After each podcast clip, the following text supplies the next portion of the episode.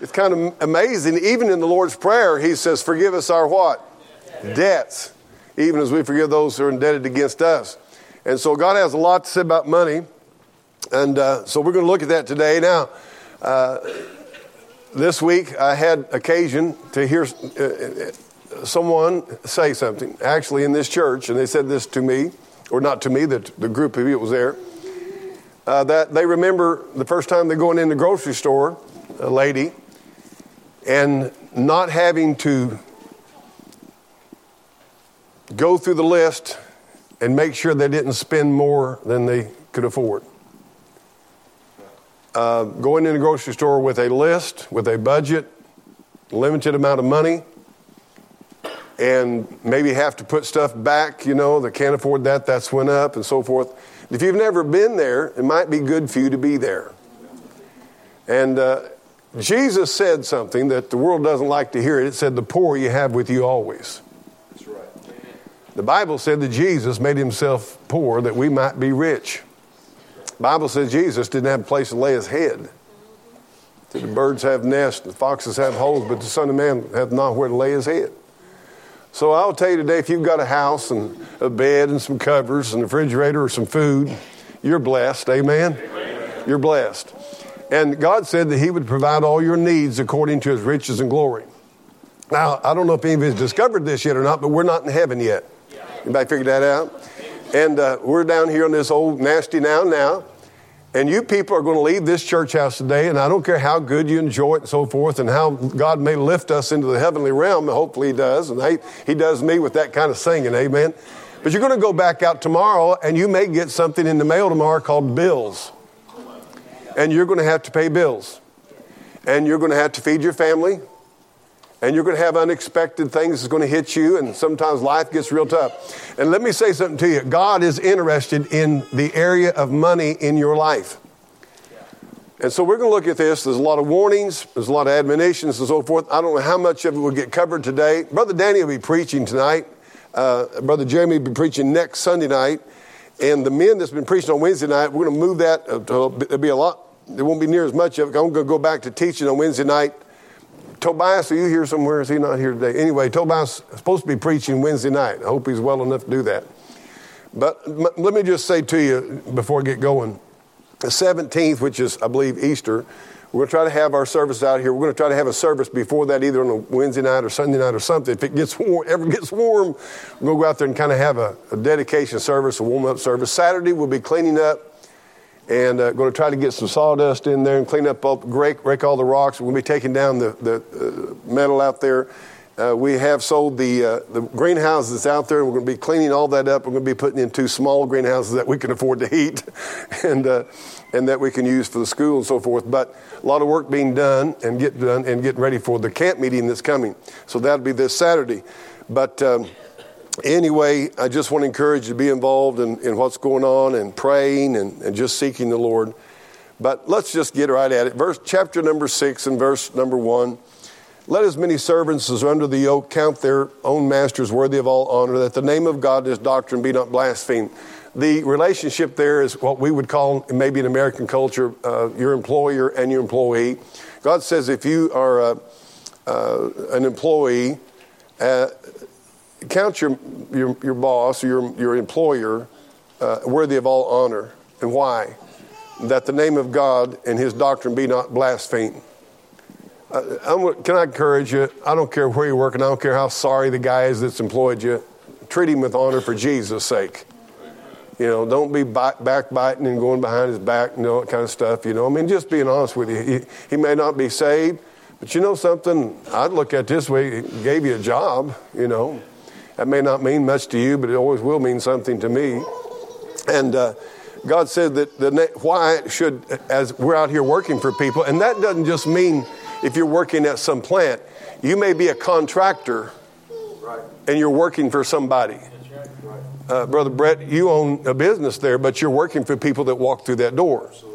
And God says to treat these people uh, with honor that the name of God and His doctrine be not blasphemed. God says how you conduct yourself for the people that you're working for will have an effect upon their perception and their comprehension of what Christianity is about.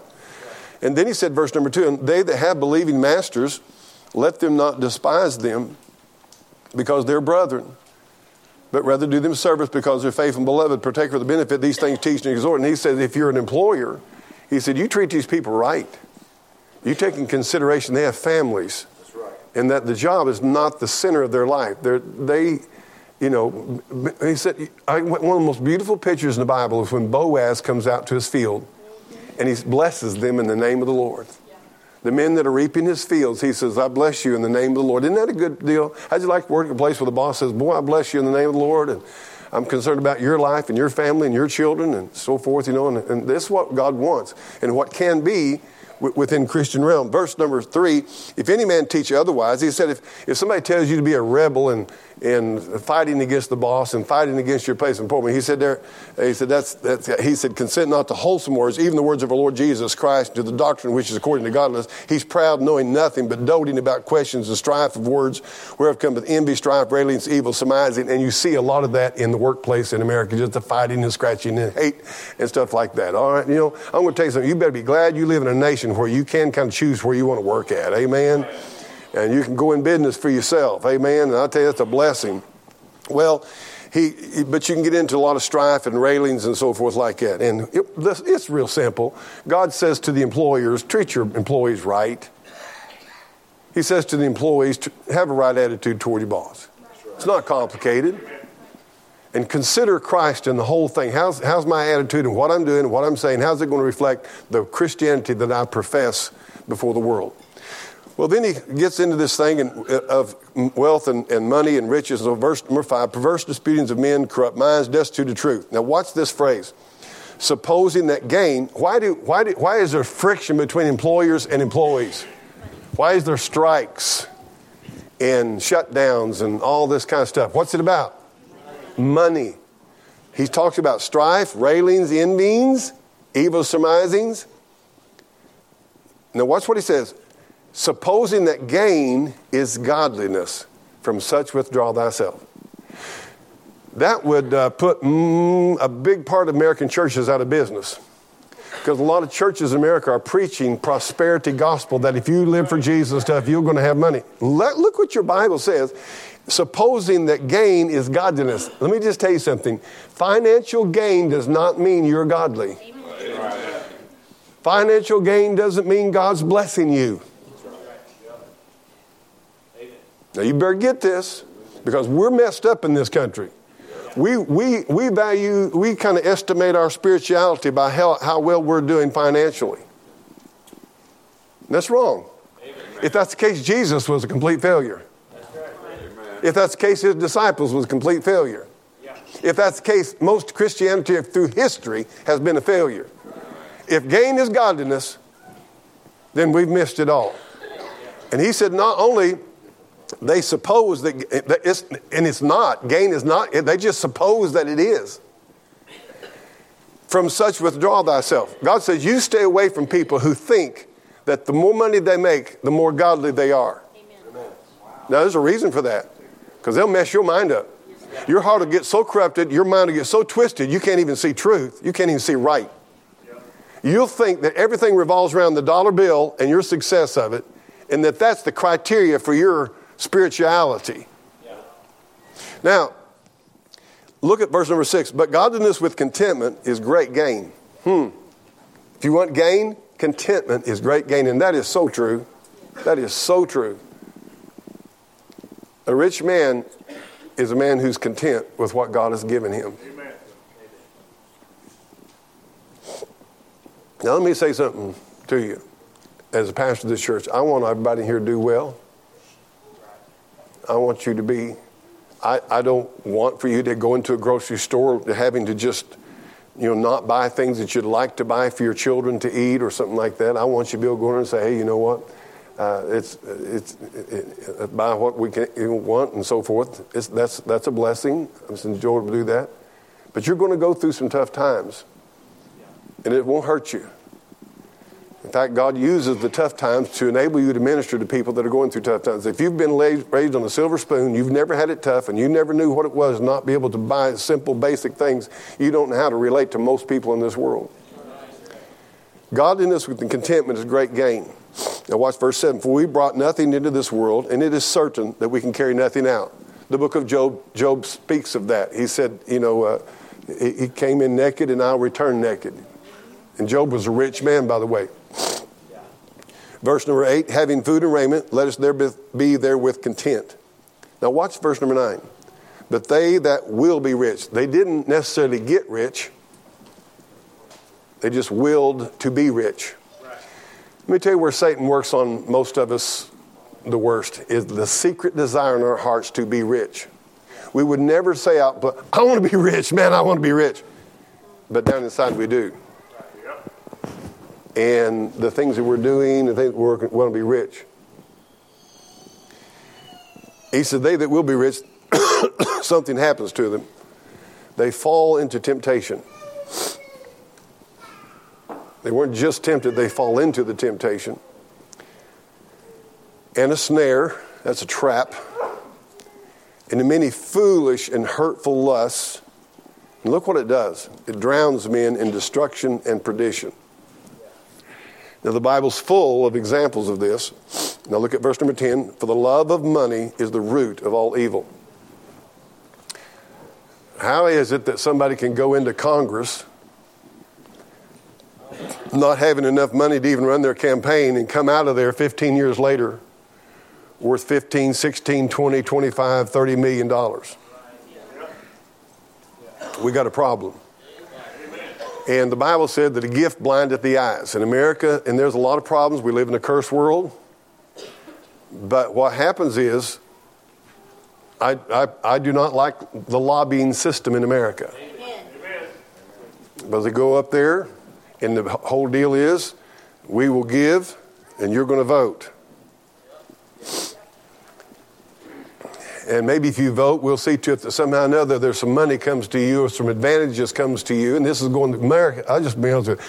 The United States government is so corrupt right now. It's just so corrupt. And I'm going to tell you something. I'm going to make some of you mad. This war in Ukraine, it has to do with corruption in American politics. Period. And the reason the liberals who here to, who heretofore, who heretofore you know claim, I mean, why they're so anti-Russia right now is because the people that they have supported politically for the last 20 and 30 years are the people who are involved in the monetary corruption. You don't Hunter Biden has no experience in oil business, and yet he sat on a Burisma board over there and got $50,000 a month for saying, that. You think that he's sitting on there because of his knowledge about how to get oil out of the ground and sell it? He was sitting on that board because his daddy was vice president of the United States. And I tell you what, it may take till Judgment Day to come out what's happened. But one of the reasons we're doing what we're doing is because uh, Ukraine has been a money ma- corruption machine for American politicians for many, many years. And you'll never make me believe in it. All the evidence points to that. And that's why they want to save Ukraine. And that's why they, you know, we, we're the one who fed this thing. I don't care if you like it. If you don't like it, you walk right straight out the door. That door's not locked. But I'm going to say the truth as best I know it. And, and I'm telling you, the love of money is the root of it. Somebody says, follow the money, Reggie. Follow the money, follow the money, follow the money, follow the money. And we've been messing around with Ukraine and buying favors and so forth, and politicians that went in there and, and got themselves embedded in all this stuff, and they're getting money from it. I'm going to tell you something. ah, get off of it. Here's what he said The love of money is root of all evil. Now, watch this. Whilst, which while some coveted after, they have erred from the faith. Here's what God says If you covet after money, if I covet after money, I will err from the faith, and I'll, my, and I'll be pierced through, pierced themselves through with many sorrows. Now, Satan won't tell you this when he's tempting you to do things to get money that are not right. I, I was, I still do a sale or two once in a while, but I was in the auction business for 40, well, since 1975. The auction business is full, as are all businesses, of ways to be corrupt and crooked, to lie, to deceive, to cheat people. Just full of it. I mean, I could name you 10 or 12 areas where people can get cheated just bam, bam, bam, bam, bam, bam, bam. And if you want to cheat, there's ample opportunity to do that. there's ample opportunity to, shoot, to cheat in your construction businesses. All kinds of ways to cheat everything. I do not know of a business there's not a way to cheat. And if you're not careful, you begin to compromise what's right, right. To, make, to get a little more money or to make some money or to keep from losing money or whatever it might be. There's ways to do that, and, and, and I'm not going to go into because it's, in, it's embedded in every situation. There's opportunity to cheat. Now, verse 11 says, he's talking specifically to Timothy, but we can take it up. But thou, O man of God, flee these things and follow after righteousness, godliness, faith, love, patience, and meekness. Now, let me just say, let's talk about some people in the Bible that were rich. Now, God, how many knows that God could take a brick of gold and lay it at your household threshold for you to walk out to tomorrow morning? He owns the cattle on a thousand hills. God is, He owns the universe. Um, let me just tell you how, how, when, when they needed to pay taxes to the Roman government, God told Peter, said, You go out there and cast your fishing rod out there. He said, The first fish you pick up is going to have coin in his mouth. That's, right.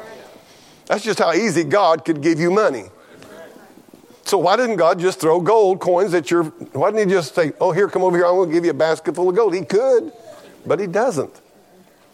The truth about it is, is that we are so corrupt, we are so fleshly, we are so vile that is, he uses poverty and hard times to humble us and break us and make us see our need of Jesus Christ. That's just a fact. Now, uh, there was a man in the Bible named Nebuchadnezzar, and he was very rich. And Nebuchadnezzar uh, woke up one day, walked out on the balcony, and said, This is my Babylon that I created. And he's full of I, I, I, I, I. And everybody you watch in the Bible, if you read the stories of those that were wrong attitude, that were rich, it was full of eyes. And riches have a tendency to make you proud. And if you go to church and you know better, you'll try to hide your pride, but secretly inside, if you're not careful, it'll embed itself into your children from the house, and you'll begin to think that you're a superior person because you make more money than other people, or you have more possessions, or whatever it might be. Just, this is just truth about it. And if you think, oh, that would never be me, you just don't know yourself well enough. God says that this happens to people. This, is, this can happen to you. You covet, it'll pierce you through with many sorrows. A lot of problems will come with it. But Nebuchadnezzar and God took him down. God uh, so dealt with this man who was very, very rich and very, very powerful possessions, unlimited possessions. He put him out to pasture. That's, where you get the old saying, He'll bet God put you out to pasture. And he grazed grass for seven years. But it's over this mind. And you know what God said? It is, watch this. This is what God said about that situation back there in Daniel. It is God that giveth thee power to get wealth. It wasn't you that got that had the power to be wealthy. Right. God gave you that power to have wealth. That's right. Now I'm going to tell you something. I like money. You need a little, amen? Sit around and talk like, well, I don't like money. I don't think that's smart. Then there's uh, Abraham. The first time the word rich is ever in the Bible, it's Abraham. It says Abraham was rich. Well, Abraham's father of faith. Hmm. Now, I will tell you a biblical doctrine. In the Old Testament, for the Jewish people, if they obeyed God and did right and followed His law and so forth, God promised them prosperity. In the New Testament church, guess what? If you obey God, do right, live right, and obey the Bible, God promises you persecution, yeah. not prosperity. Amen. Now, that's a biblical, flat out truth. You need to get that down embedded, okay? But Abraham was rich. Well, did it cause Abraham any problems? Yeah. Yes, it did. Big hado with Lot and so forth. So you can expect, if you got a lot of possessions, to start having strife and problems. He handled it well. But it did cause problems with, with, with, in his life. Solomon was a very super rich man, but it, it, it literally just, um, the book of Ecclesiastes is all about I got me this, and I got me this, and I had this, and I had this. And, you know, and he, he made it so that gold and silver in the streets of Jerusalem was like gravel. You, you wasn't worth picking up, there's so much of it. Can you imagine? But like some of us with pennies today, you know, is he a penny? Well, is it worth paying to pick it up when I won't buy nothing, so why pick it up? You're living in a time of inflation. I want to say this to you. Inflation is a satanic deal to destroy nations. And it's also a satanic deal to set up tyrants. Before Hitler, what brought Hitler to power was the inflation in Germany. Now, if you had $100,000 in savings account a year ago from now, it is probably worth, it has probably between ten and $15,000 less buying power than it ha- today than it did a year ago. You lost money. If you had 2000 in savings last year, a year ago from now, you've lost about 150 to 200 dollars in buying power. In other words, you can't buy what you could have bought. That's inflation. It's a destructor of wealth.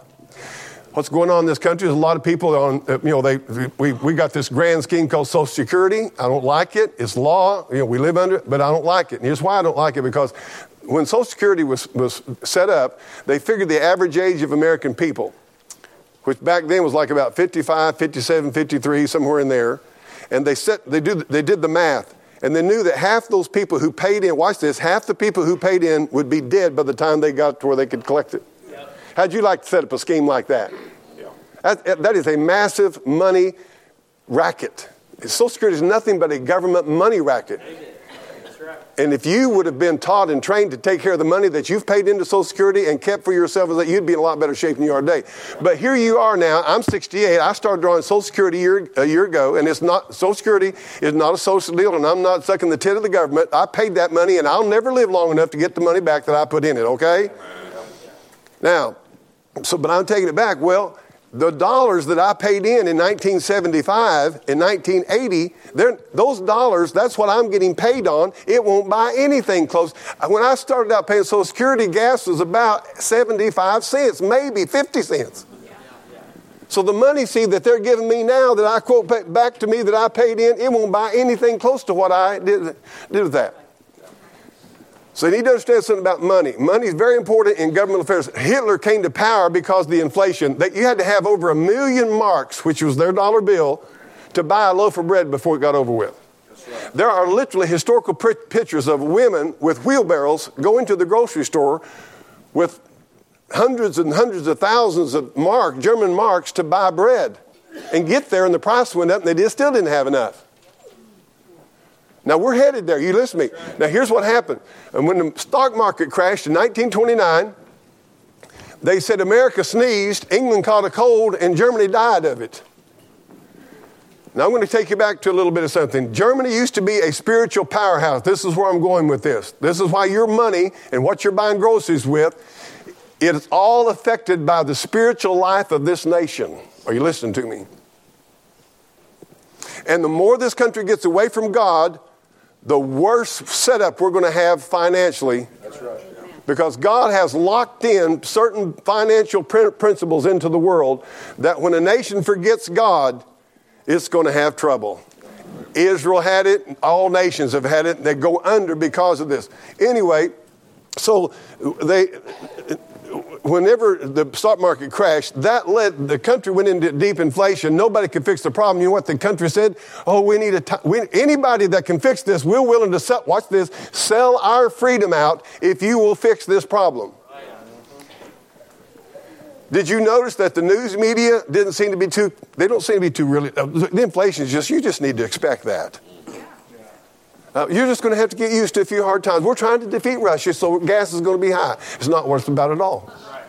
The whole show is to, is to cause inflation to get this country to where it's ready to take a ruler that will, that will throw the Constitution out and set up a type of a antichrist preparatory deal. And, and, and so it's very, very serious to get a hold of this stuff. The act, actually, finances is not being taught in schools. Management of money is not being taught in schools. How to pay your bills, how to write a check is not being taught in American education. How to handle money. If far as you parents go, you need to set your kids down some month with them and say, you know what, here's the bills that we're having to pay. You can say, well, I don't want my kids doing business. Well, you so you just want them to grow up and they never know nothing about how to pay the light bill, the gas bill, the insurance bill, the taxes and all that. You don't want them to know about that. Here's what, how many's had, how many's had more month than you had money?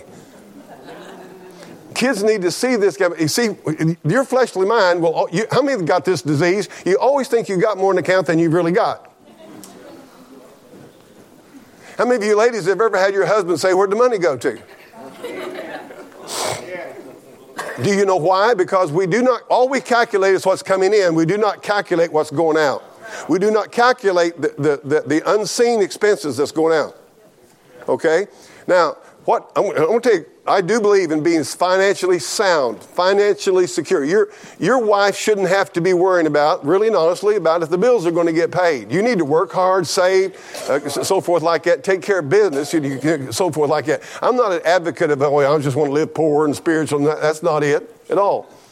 And, and in this church, I think it's incumbent upon me as pastor to preach what the Bible has to say about this issue and that it might be some help to us. Uh, as I said, Solomon was, was put up a, a Luke chapter. Well, no, don't, yeah, Luke chapter. It's funny in the book of Luke, there's three rich men in, in, in the book of Luke. One of them is the rich man in hell. Now, I think it's, I think it's interesting that Jesus explicitly said this man was rich right.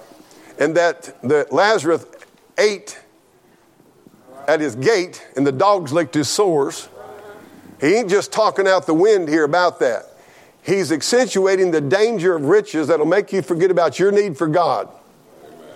Then there's the rich man with his barns. He said, I've, boy, you know, and I've had all the, I've had this, filled these barns. I'm just going to tear these barns down. I'll build more barns. And Jesus said, What to that man? Thou fool, this night shall be required of thee. Your life is not about building more barns. Then there's the rich young ruler. And it's interesting, the Bible literally talks about these people being rich, and it shows you the problems and the damages and the danger of becoming rich can bring.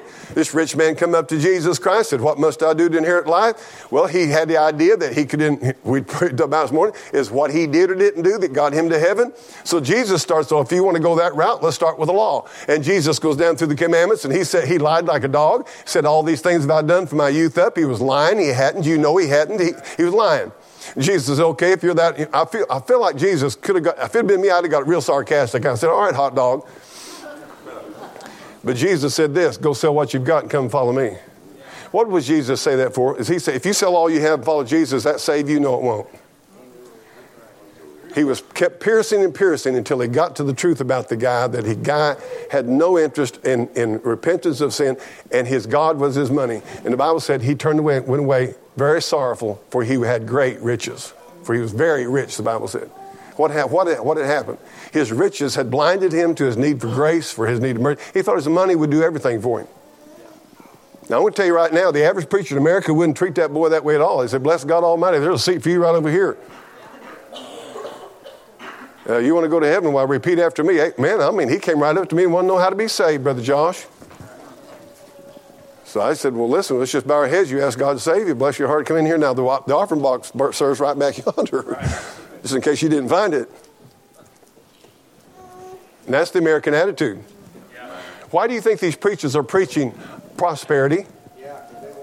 Because they want it. I know some of you watch them clowns that fly around these Lear jets, live in these big super mansions. Come on. You bought into it. They told you to spend $500 and you'd get 5000 back somehow or another. You, I'm going to be honest with you. Why don't you wake up? Jesus never, ever got into that kind of garbage. Well, uh, Job, Job was a rich man. And the Bible said he was a perfect man. See, here's what I'm getting to. There were rich men, Abraham, Job, in the Bible. You talking about Solomon's riches? Well, what it did, what did it do to him? It ruined him. So you talk, Moses, he was heir to the throne. Talk about riches in Egypt, uncalculable at that time. But the Bible said, watch this, watch this, that he esteemed the riches of Christ greater treasures than the stuff in Egypt. He esteemed the reproach of Christ greater riches than the treasures in Egypt. Now here's the deal, and we're going to look at it, try to look at that. There's two roads to riches, two types of riches. One is a road of riches in Christ, and the other is a road of riches that'll ruin you. We're going to take off, first of all, you have your hand out there. Uh, we're going to look at the world's road as fleshly. And we're going to go Proverbs chapter 22, verse number 16. And you just want to write these, well, you got them written down, I think, there. So we're going to go. First of all, if you take the world's road to riches, all right? Now, let me say something to you. You may start out real good with well intentions. Are you listening to me? Yeah, that's right. You may think, I will never, I will never, I'll never get there. I'll always stay close to God. Uh, I'll, I'll, I'll, you know, I won't get off. Proverbs, it's fleshly. This world is fleshly. Proverbs 22, 16. He that oppresseth the poor to increase his riches, and he that giveth to the rich shall surely come to want. It's always a fleshly thing. This road to worldly riches is always fleshly. You, uh, all right, Proverbs 27, verse number 24. For riches are not forever, and doth the crown endure to every generation? It's certainly not. Webster said back in early days of this country, he said the rich wind up, uh, he said four generations later, their, their grandchildren are working for the people that used to work for them. Because they didn't keep Christ at the center of it. Vanity, rich, the world's lead to vanity. He that, in Ecclesiastes, uh, Proverbs 11, 28. He that trusteth in his riches shall fall. That's a biblical principle. If you trust in your riches, you will fall. Uh, Ecclesiastic, again, we, don't, we won't go there this morning, but, but uh, Solomon just talked over and over again about what he'd done, and then he got he says, it's all vanity. All vanity. All vanity. Ecclesiastes 5.11. Watch this. When goods increase, they are increased that eat them. amen, amen. And what good is there is there to the owners thereof, save them behold of them with their eyes? Hmm, well, look what I got. What is the beholding of the eyes about? Pride. Now, I'm just going to tell you something. If I've got a fault and I've got a weakness and I've got plenty of them, but if I, my, I like land. And if I had the money and it was available, I'd buy every farm in the country but I wouldn't have time to get there. And I couldn't keep all the fences fixed up on it. But I just like, I love to buy an old place. That's just, I just do. Now, I, I'm just telling you. But if you're not careful, pretty soon it's just what? Oh, I've got this. Oh, I've got this. Oh, I've got this. I own this. If you're not careful. But he said, all right, let's look Ecclesiastes chapter 4. And uh, let's see, guys. 4 verse number 8. There's one alone that the saying he hath neither, let's see me, yeah. Yet there's no end but neither is his eye satisfied with riches. Did You ever see, you, I want to ask you, has Donald Trump got enough? If you will study the rich people of America's history, 98% of them went, they didn't just go off the deep end, they went down to hell. Just this week, Mr. Bezos, who, how do you pronounce his name? He owns uh, Amazon. Bezos, Bezos, Bozo, whatever his name is. His wife divorced him here a year or two ago. She gave 169, if I got the number right, million dollars to Planned Parenthood this week for the specific reason of helping black women have abortions. I'd say that's racist. But the news media won't. Oh, bless her heart. She's so kind. She's so thoughtful. She's so wonderful. They're, I'm telling you, talk about hypocrites. Every day of my life, it's nothing but a hypocrite show. We watch the news. Hypocrite show. Aren't you, aren't, you, aren't you thrilled that we've got that the Democrat Party put somebody up there to be appointed as Supreme Court justice that can't even define a woman? She's lying out her teeth.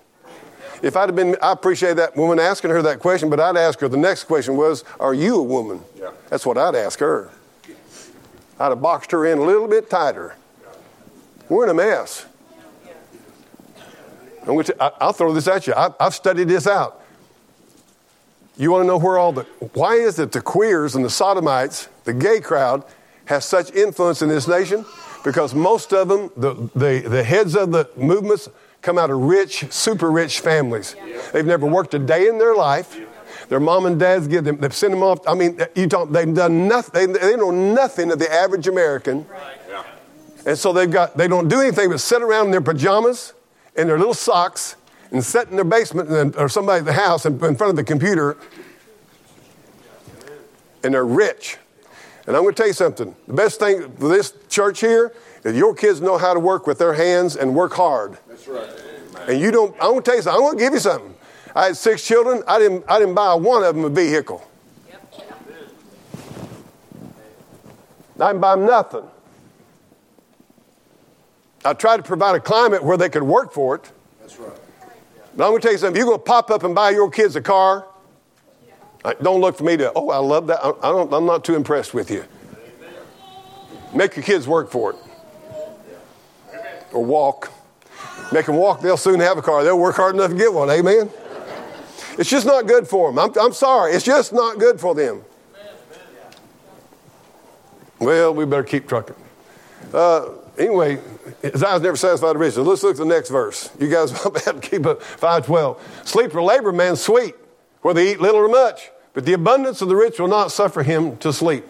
That's what happened. All right. Another, is it Proverbs 11, 4? Or, uh, uh, yeah. Riches profit not in the day of wrath, but righteousness delivers from death. Let's go to uh, Proverbs 23, 5. Wilt thou set thine eyes on which is not? For riches certainly make themselves wings, they fly away as an eagle toward heaven. I'm just going to tell you something flat out. I've made a lot of money in my life, and I've lost a lot of money in my life. It can go so fast, make your head swim. You thought you had it all boxed in and found out it, it went down the drain before you knew what you were saying. Now, I'm going to be honest with you. I like American life. One of the reasons I like about it is the risk. I like to be able to risk.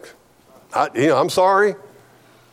Karen knows that we may be living in a house this week and we may not have a house next week because Reggie is risking. You know, and I'm not saying you should do what I do, but I'm just saying that I'm, I'm thankful because I don't have anything against people making a lot of money. Right. I would never be one to say, oh, don't let the, I'm not a socialist, dear friend. I'm a capitalist enterprise man, free enterprise capitalist. Amen? Amen. I want you to be free to do the best you can. All I'm telling you today is keep God in the center of it. Don't let money get in the center. Keep God in the center of it. That's what I'm trying to tell you. Ecclesiastes 5.13, there is a sore evil which I've seen under the sun, namely riches kept for the owners thereof to their hurt. And a lot of that hurt comes because they see their descendants not loving God, not serving God, having a, a cocky attitude, an arrogant attitude because of, of, their, of their wealth. Proverbs 28 and verse number 20. A faithful man aboundeth in blessing, but he that make watch that he that maketh haste to be rich shall not be innocent. God says you can't be in a hurry to get rich and not be innocent. You're going to do something stupid, wicked, wrong to try to get there. Look at verse number 22. He that hasteth to be rich hath an evil eye. All right. Then uh, we'll look at uh, Jeremiah 17, 11. As the partridge setteth on eggs and hatcheth not, so he that giveth riches and not by right shall lead them in the midst of his day, and his end shall be a fool. Proverbs 28, 8. He that by usury and unjust gain increaseth his substance, he shall gather it for him that will pity the poor. Just keep in mind something. God always writes the last chapter. You say, well, man, I, and you know what David did? The whole Psalms of Psalms 73 is David said he was envious at the wicked and their riches. And he goes down through there about, I don't know how many verses, 10 or 12 verses. He was aggravated because they was all making money. And they wasn't living for God, and they, everything they did was seemed like it was just blossoming. And then he gets back with, until I saw their end. Until I saw their end. Let me just tell you something, church. Now, I want to tell you, young married kids and young people, whatever you do, guard yourself against being envious of what other people have. You'll never be a happy person if you're envious of what other people have. There's going to be somebody somewhere always have more money than you, more stuff than you have. And you just need to learn to be happy in the Lord. Amen. And I'll tell you what, I'm serious with you. Do not allow yourself to say, well, uh, Jeff Bozo and, and, and uh, Zuckerman and all them guys, they're all God haters and they're some of the richest people on the earth. Yeah, that's right. But they ain't always going to be that way. That's right. And if you tell me they're happy, I don't believe they're happy. I don't believe that. And anyway, let's keep trucking, try to get done here. Uh, Ezekiel 28, verse number 5 By great wisdom, by traffic hast thou increased thy riches, and thine heart is lifted up because of thy riches. All right. Uh, it's also false and deceitful, Proverbs 28, 11. Uh, I'm sorry, Proverbs, uh, did I get that right? Proverbs, Daniel, chapter I don't even know where we're at, guys. I, you lost me. That's, this, that was Nebuchadnezzar dealing with. You may have something different. Let's go to uh, Matthew 13, 22. That's what I want to hit. Matthew 13, 22. He that receiveth seed among the thorns, watch this, watch this very carefully, is he that heareth the word and cares this world, the deceitfulness of riches. Choke the word, and become unfruitful. Riches are very, very deceitful. The, the, I could preach an entire message on the danger and, dece- and deception of riches. But they'll cause you to be prideful, cause you to get away from God, cause you to think you don't need God. They provide carnal, it gives you carnal security.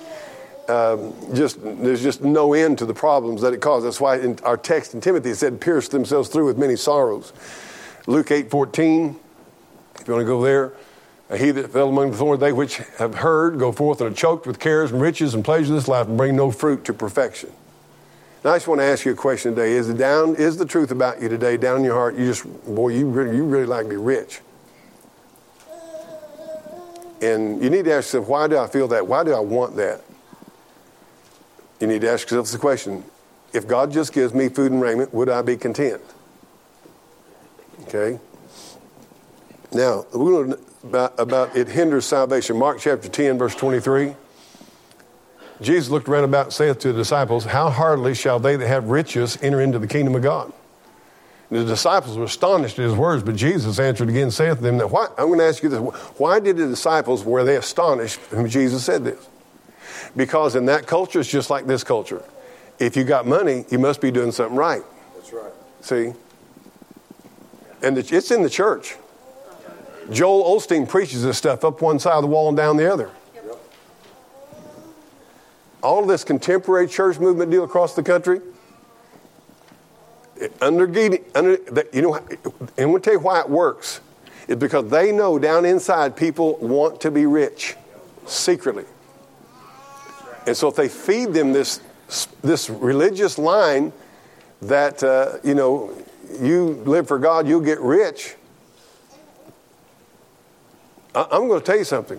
Satan took our Lord Jesus Christ up on a mountain and showed him and said, All this, watch this, I'll give to you if you'll bow down and worship me.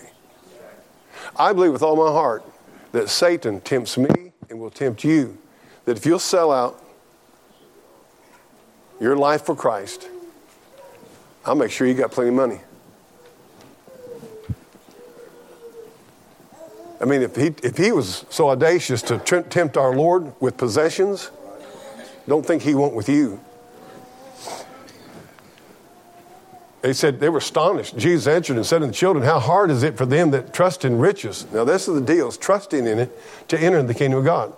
It is easier for a camel to go through the eye of a needle than for a rich man to enter in the kingdom of God. Now, there's two lines of thought on the eye of the needle. I've been in Jerusalem, and they have what's called there a doorway. After they shut the doors at night, they had what's called the eye of the needle. Now I don't, I just take it for what it says. A needle. My wife sews a lot, needle, and a camel will go through the eye of a needle. But they claim there was an eye of the needle door there that a camel had to get on his knees to be able to go through that, and that it did happen if people needed to get in desperately during the night. I don't know about that. That's just what I've been told. I'm going to take it for what it says. Now you think about this. Think about this passage. It is easier for a camel to go through the eye of a needle than for a rich man to enter into the kingdom of God. Going up there, verse 26. And they were astonished out of measure, saying among them, Who then can be saved? Jesus looking upon them saith, With men it is impossible, but not with God, for with God all things are possible. Rich people can be saved. Amen? All right. Now, uh, Luke 18 24. Let's go there. Luke 18 24. Oh, my land. Luke 18 24. And uh, we're going to finish up on this side and we're going to run down the other side real quick and, and be out of here. Luke 18 24. And Jesus saw these very sorrowful said, How hardly shall they that have riches enter in the kingdom of God? How many is getting the idea that riches are pretty dangerous? Yeah. Very, very dangerous. All right. Now, go to James 5 2. James 5 2. Let's keep trucking right on through, boys, if we can. James 5 2. You move ahead even when I haven't, when I haven't moved ahead. Your riches are corrupted, your garments are unmoth eaten, your gold and silver is cankered, the rust of them shall be a witness against you, and eat your flesh as were fire. You have heaped up treasure together for the last days. And he talks there about employment and so forth and doing people dirty and conniving and stuff, you know, so forth. James 1.11, For the sun no sooner is risen with burning heat, but it withereth the grass, the flower thereof, and the grace to fashion, so, are the, so also shall the rich man fade away in his ways. That's God's almighty eternal word. He means what he says. Do not seek to be rich in this life. Ecclesiastes 10:20. Curse not the king, no, no not in thy thought. And why, everybody, I want everybody in this church to get this. I want everybody in this church to get this. If this right here will get you, curse not the rich in thy bedchamber. Don't you hate rich people. Don't you be jealous of rich people. That's how communism and socialism, they, they thrive on jealousy of people who's got something and they want to take, they want to, and they want to destroy the opportunity, and you stay away from that. we're going to go now on the left hand side, God's road, and I'll try to do this very quickly. Spiritual riches, 22, Proverbs 22, 4. By humility and fear of the Lord, watch this, are riches and honor in life. What kind of riches? Danny, have you got rich preaching? But you have. Now, this is where I'm going. The reason I say that, he knows exactly what I'm. He hadn't got rich monetarily preaching. You're like me. I mean, if you had to run that mill route, you'd have starved to death. but Danny, you're rich spiritually. God is, will not forget your labor. Therefore, be a steadfast, unmovable, always abounding in the work of the Lord, for as much as you know that your labor in the Lord is not in vain. God will reward your labor, your service, your life, what you did for Jesus Christ. Spiritual riches. Proverbs 8, watch this here. Riches and honor are with me. Yea, watch this. Durable riches. What are durable riches? That which goes into eternity behind you. Let's go to uh, Matthew 6, 19, 20. Uh, if we can, there. Matthew chapter 6, verse 19 and 21. Lay not up for yourselves treasures on earth where moth and rust doth corrupt and thieves break through and steal. But lay up for yourselves treasures in heaven where neither moth nor rust corrupt and thieves do not break through nor steal. For where your treasure is, there will your heart be also. Psalm 16:11 is my wife's, uh, I would say probably her life verse.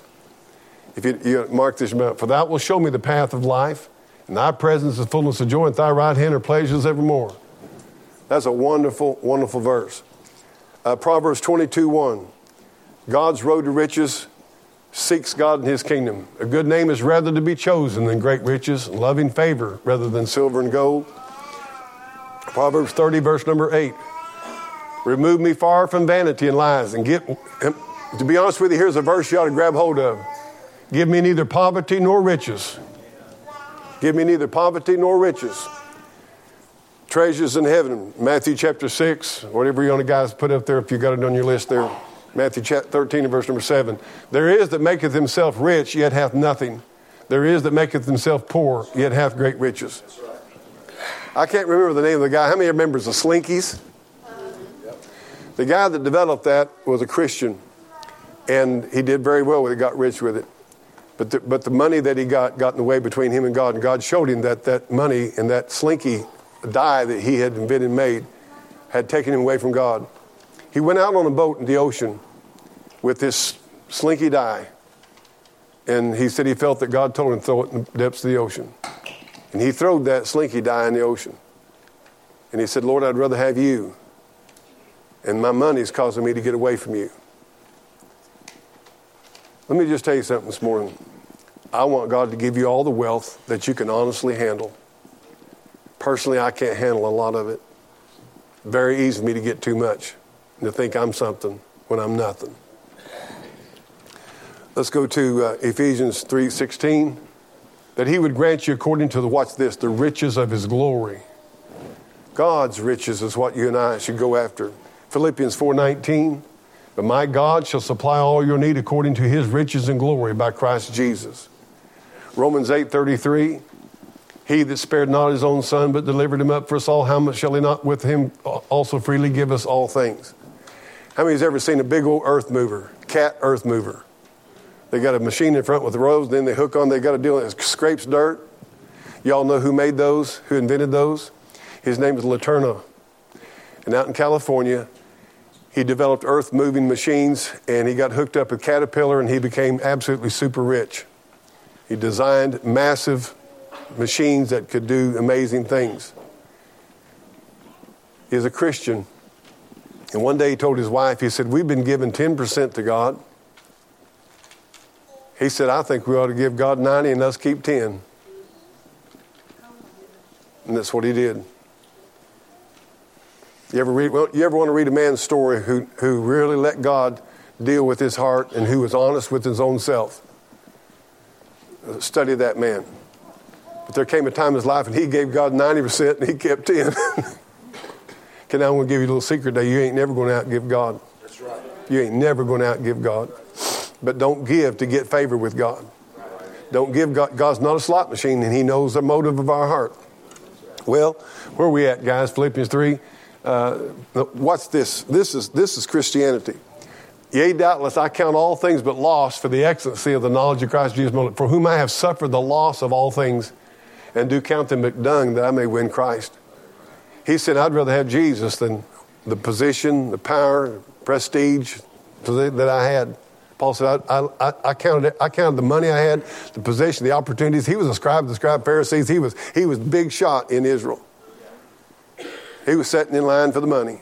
And he said, I've counted it all as dung that I may win Jesus Christ. All right, let's go to the next one here. Uh, 2 Corinthians, for this, you know the grace of our Lord Jesus Christ, that though he was rich, for your sakes he became poor, that ye through his poverty might be rich. Moses esteemed the reproach of Christ greater riches than the treasures in Egypt, for he had respect unto the recompense of the reward. He saw into eternity. 1 Corinthians 4 7. Who maketh thee to differ from another? And what hast thou that thou didst not receive? Now, if thou didst receive it, why dost thou glory as if thou hadst not received it? Let me say something I've observed. When God blesses somebody, quote, blesses them, and they get money, they somehow or another, first thing you know, they've moved into a realm of thinking, I did this. Right. And that's when they're in trouble. Right. What hast thou that thou didst not receive? And why boastest thou as if thou hadst not received it? It is God that giveth thee power to get work. The more money you get, the humbler you ought to get, and the more dedicated to God you ought to get. If you're not careful, it'll take you away from the Lord. Well, true riches, Luke 16 11. If, thou, if therefore ye have been faithful in the unrighteous mammon, who will commit to your trust the true riches? 2 Corinthians 8 2. How then in the great trial of affliction, the abundance of their joy and their deep poverty abounded unto the riches of their liberality.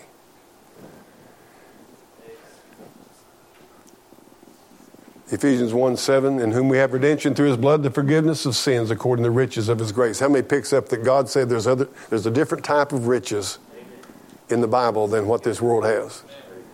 And those are true riches and they're eternal riches, and God wants us to have them. Ephesians 2 4, but God who is rich in mercy. Look at that, rich in mercy. Ephesians 4, number 7, the ages to come, he might show the exceeding riches of the grace of his kindness toward us through Jesus Christ. Ephesians 3 8.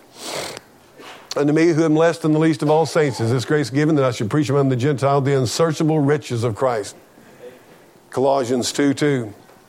That their hearts might be comforted, being knit together in love, and unto all riches of the assurance. Look at that. Hey, we've been studying about assurance, riches of the full assurance of understanding. I'm going to tell you something. If you're saved today, you're rich. You are rich. If you know the Lord today, you're rich. We'll go further now to uh, uh, back to 1 Timothy chapter 6. Charge them that are rich in this world that they be not high minded. Why would God put that in the Bible? Because it's very easy to get high minded if you accumulate wealth. Nor trust in uncertain riches, but in the living God who giveth us richly all things to enjoy. That they, be good, that they do good, that they be rich in good works, ready to distribute, willing to communicate. Um, 13.5, Hebrews 13.5 if you can, guys, on 13.5. Hebrews 13.5. Let your conversation, your life, be without covetous, and be content with such things as you have. For he has said, I will never leave thee nor forsake thee. Proverbs 23, 4. Labor not to be rich, cease from thine own wisdom. Why wilt thou set thine eyes upon thy, that which is not? For riches certainly make themselves wings. They fly away as an eagle toward heaven. 2 Timothy chapter 4 and verse number 8. If you put 2 Timothy chapter 4 and verse number 8 up there, we'll close with this. Paul had given up everything for Jesus Christ. And he said this at the close of his life Henceforth is laid up for me a crown of righteousness, which the Lord, the righteous judge, shall give me at that day, and not to me only, but unto all them that love his appearing. I know this may be a different type of message, but I want to tell you where my riches are at. My riches are in Jesus Christ. He's the only thing I've got. And he's, when this life's over with, he's the only thing that counts. This is my riches right here. If I didn't have this book, I wouldn't have anything. I want you folks to know something when you're going through a hard time financially, I do care about you. Karen and I was married, first Christmas we was married. I got my milk check and I had my cow payment and was having a hard time, and I got my check, milk check, and it wasn't enough just barely, maybe enough to pay my cow payment the bank. I didn't have any money to buy her, and I'm not feeling sorry for myself. I'm going to you. It was good for me. I'm, I'm telling you that I love the Lord. I thank God for the truth. And what God was doing at that time in my life, and I didn't know it, was He was preparing me to identify with people who going through a tough time. And uh, I, I'm not recommending that you do this, but I was heading down to the bank, and instead of making my cow payment, I cashed the check, went back up and bought her a coat for Christmas. I don't know how I made the cow payment, but I must have. They never come after them. I remember in 1985 when Karen was carrying being, and we had a drought here in that part of the, in this part of the country at that time, and she was due with Benjamin in September, and uh, I fell over here on a, off a truck, fell about 11 feet to the ground, and I crushed in this part of my eye, broke my wrist, broke my arm, cracked my pelvis, uh, messed myself up right here on this jaw. And I wound up in the hospital. And I remember riding in the ambulance going to the hospital, and this is honest truth. I want to encourage you. I felt like Satan straddled my body on that gurney in that ambulance and put his finger in my face and said, This is what it pays to serve God. This is 1985. I'd surrendered to preach in 1982. It seemed like from the time I surrendered to preach, everything went south with me financially. Everything. This lady right here is nodding her head. She's been around a little bit. You ought to get acquainted with her. She knows what's going on in this world. What's your name again, sister?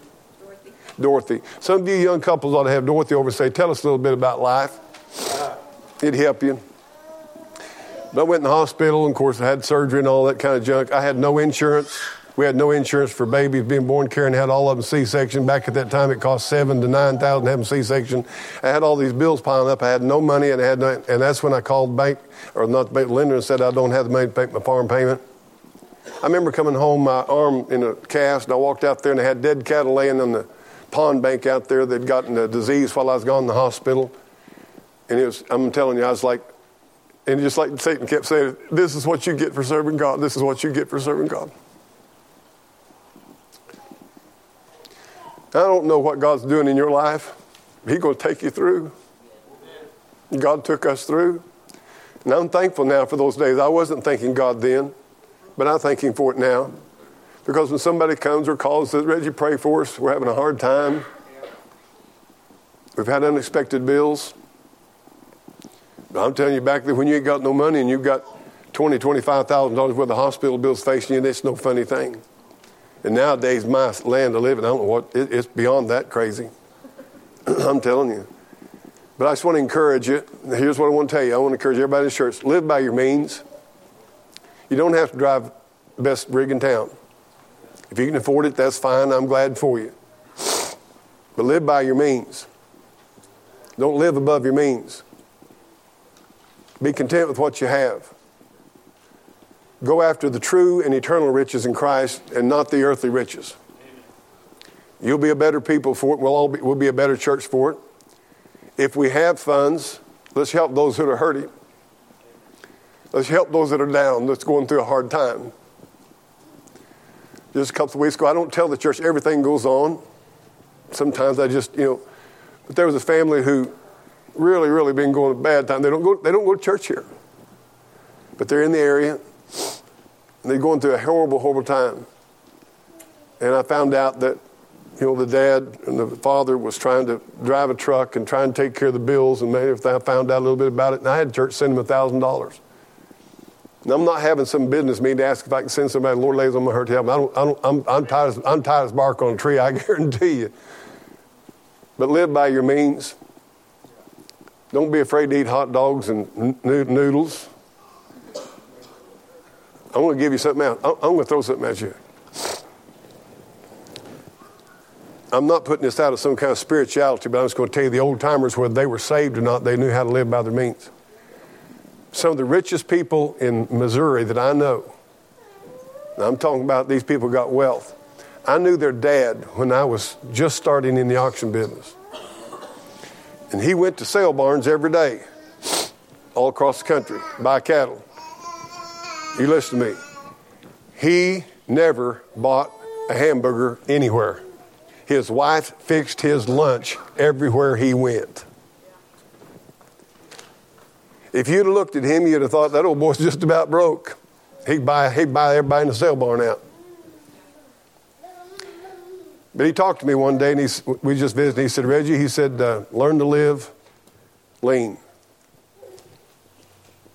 He said, I never buy lunch at nobody's restaurant. Now he said, if you want to, that's your business. But he said, and I'm going to tell, I'm going to tell you all something this morning. You would have you ever figured out how much it would save you this year if you quit buying at McDonald's and every other high price place? You say well, that's cheap. No, it's not. Have you ever thought how much it might save you if you just quit doing some stuff that you're just used to doing you think it's the way of life? What I'm saying is sometimes it's not God blessing. We're not living in ways that God will honor.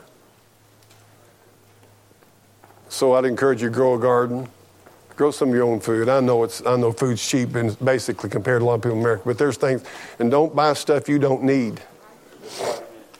If you can't afford that boat, don't buy that stupid boat. I heard some clearing of throats right there. If you can't afford that four wheeler, I'm trying to help you. If you can't afford that four wheeler, don't buy it. If you can't afford that side by side, don't buy it. If you can't afford that $1,100 bow, don't buy it. I'd rather throw a rock at a deer than buy a $1,100 bow. Amen? That's just me. Uh, you know, but, but on the other hand, I tell you what you do. Go out and pick some flowers. They're cheap. God's flowers are cheap.